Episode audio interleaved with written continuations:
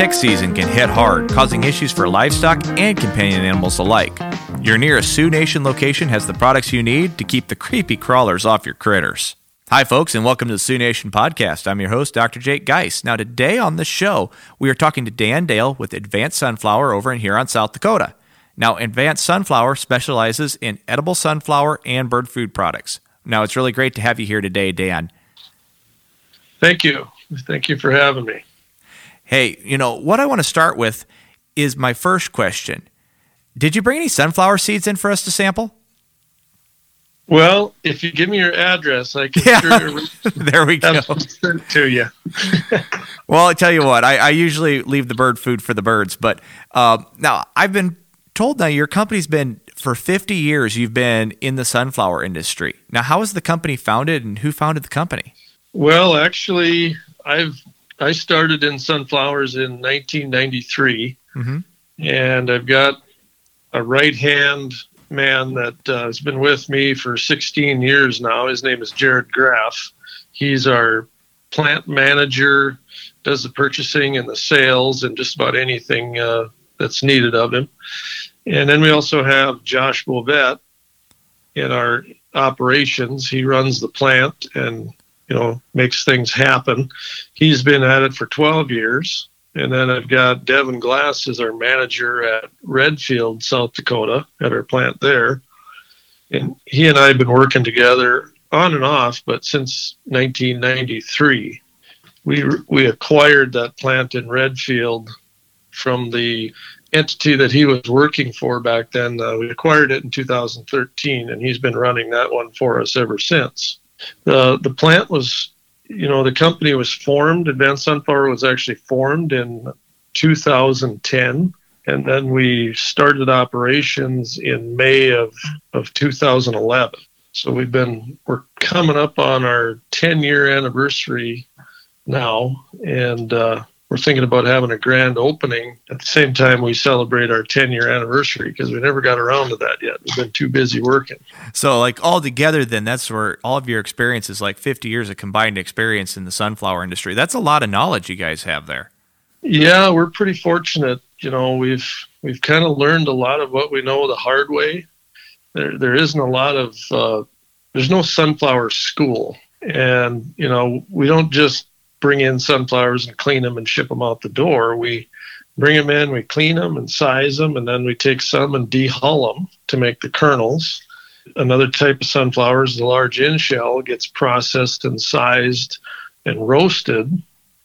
And so there's we have like 200 different motors and machines in our plant. You know, if you can imagine the all the different processes that we put these things through, it's pretty extensive.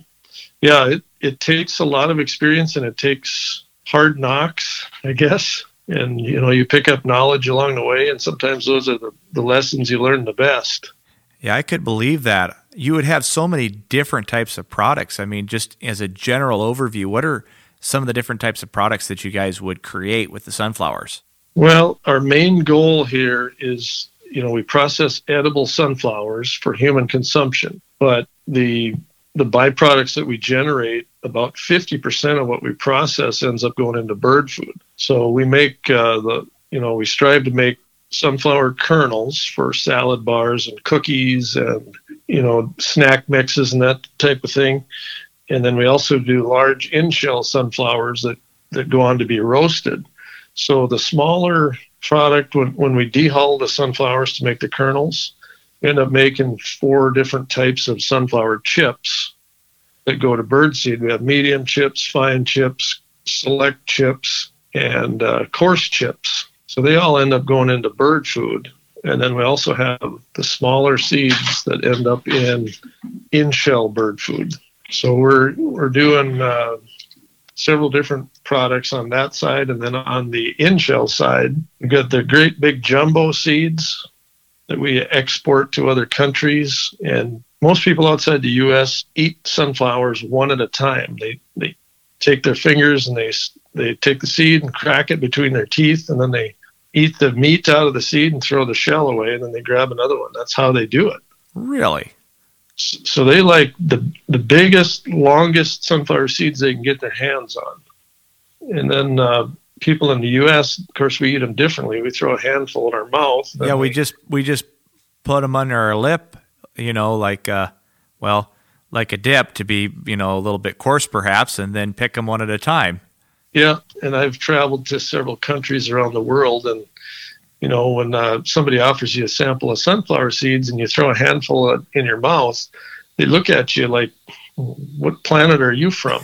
You know, they they normally just eat them one at a time, and they're pretty fast at it too. That's it's amazing how fast they can mow through those seeds.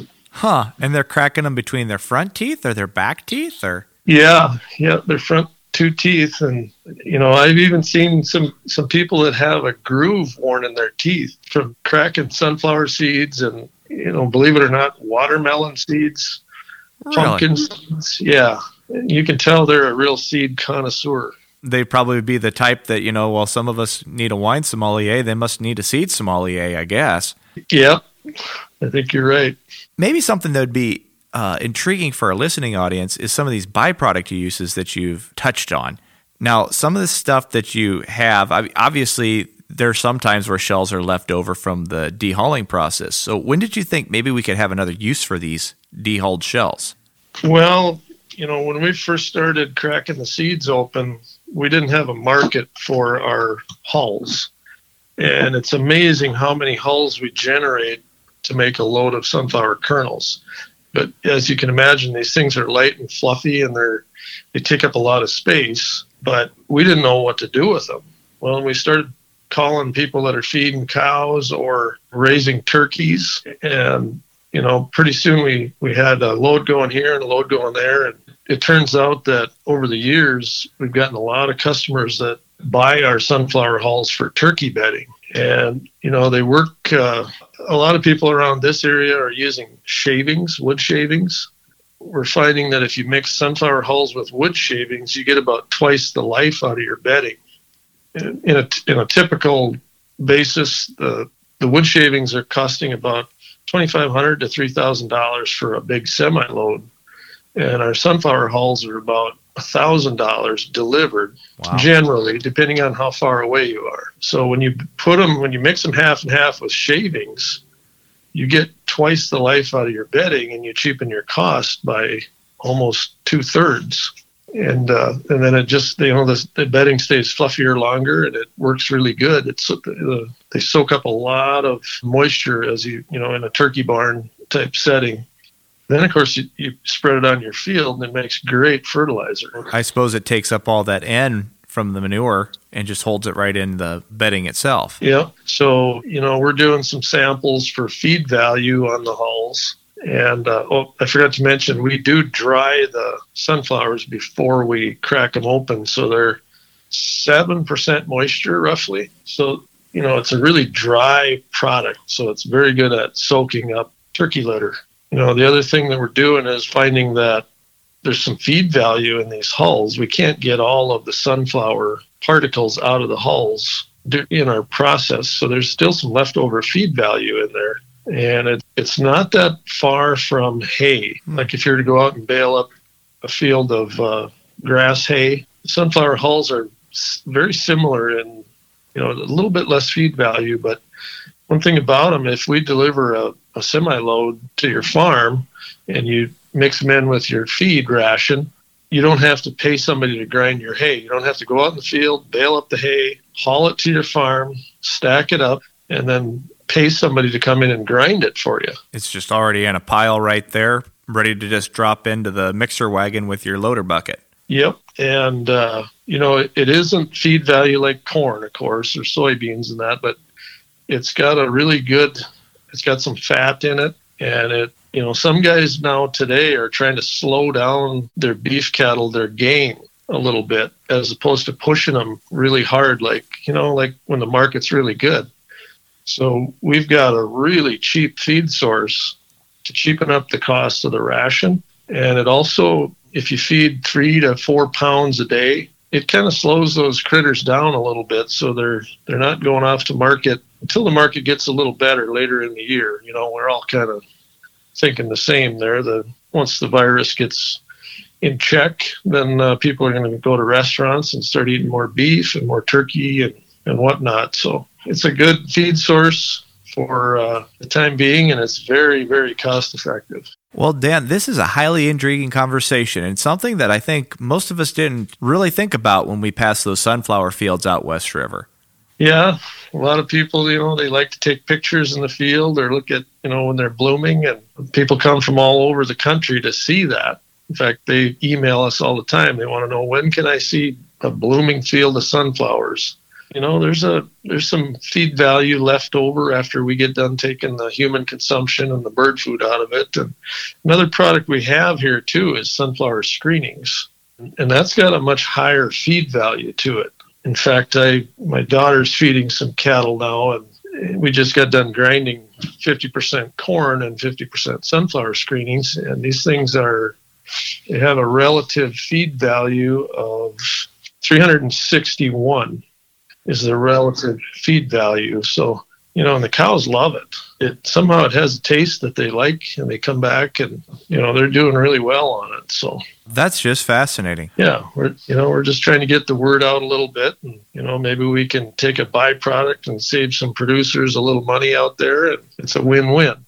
So, if guys are interested in raising sunflowers, or they're currently raising sunflowers and like to work with you, is there a way they can do that? Yeah, we're we're out contracting right now for both the dehulling type seeds that we call Con-Oils. We got that those priced at twenty six cents or twenty six dollars per hundredweight delivered to Huron, and we've got an Act of God contract.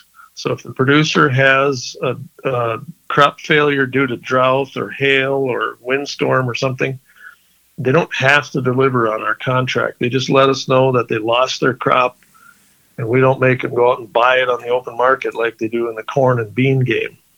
So, so we have twenty-six dollar per hundredweight act of God contracts on Con-Oils, and then we have thirty-one cent or thirty-one dollars per hundredweight on confectionery sunflowers delivered to Huron, and uh, you know, it's a really drought tolerant crop. Sunflowers have a taproot that goes down up to seven feet, mm-hmm. and they can reach moisture and nutrients in the ground that other crops can't get to.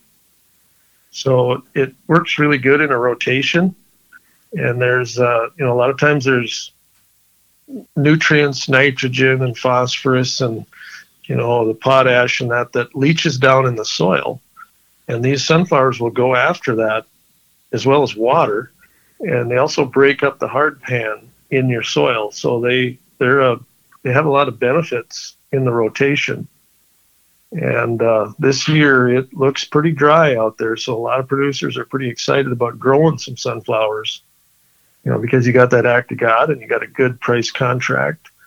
And we're projecting revenues up to $250 an acre net revenue on the crop this year. We've got the highest prices we've had in years. That's a very interesting point, and I'm really glad that you put that out there for our listening audience. And I guess with that, is there anything else you'd like to add? Well, you know, we didn't talk about, we also make a product here. Uh, we're cooperating with the Wild Dutchman Group. Wild Dutchman sunflower seeds, I've been told, are, are the best seeds on the market.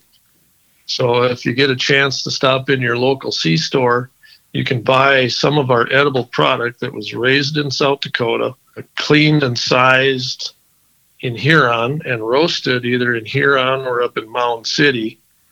And uh, I got to tell you a story about the Wild Dutchman, mm-hmm. where that name came from. It sounds like it should be a good one. Yeah, there's a there's a family up by Mound City, South Dakota, which you know, maybe some people know where it's at. It's up there by Selby, north mm-hmm. of Selby. I've been to Mound City a time or two. Okay. So there's a guy by the name of Wayne Vanderlaan.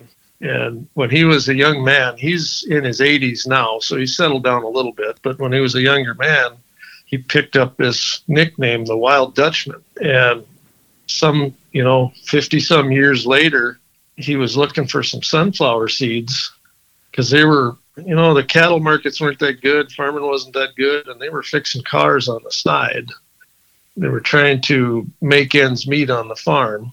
So they're driving to the cities from Mound City to Minneapolis on a regular basis to get parts to fix these cars. And they were eating sunflower seeds to stay awake. Of course, they work all day, drive half the night, and then you get sleepy, you know. So they're eating these sunflower seeds, and you know, Wayne kind of kind of got to the point him and Toby where their mouths got sore from eating too many sunflower seeds to try to stay awake. So they they came up with another recipe that has a lot less salt in it. Mm. And it's it's been kind of a hit with a lot of folks around the country, and you know these seeds are really gaining popularity because you can eat them and eat them and eat them, and they don't make your mouth sore. That's a pretty big deal because that's something that I've noticed with sunflower seeds quite a bit. Yeah, so the you know this wild Dutchman Wayne Vanderlaan, he uh, he came up with a great idea, and his son Toby was uh, had been working on these for years and years, and we were selling the the sunflower seeds to them, and then next thing you know, they couldn't meet the demand because people wanted them so much, and you know we kind of got into a partnership with them, and now we're roasting some of them right in Huron, and they're still doing it out on the farm there too. It's Toby and Shelby Vanderlaan. Yeah, it's a really great product. So if you get a chance, you see it in the C store and give it a try. Well, Dan, thank you very much for sharing this with us today. This is a very interesting conversation and kind of a neat little byproduct that's out there for a lot of our producers, both on the cattle side as well as on the poultry side. And thank you very much to our listening audience out there for taking the time to stop by. Y'all take care, folks.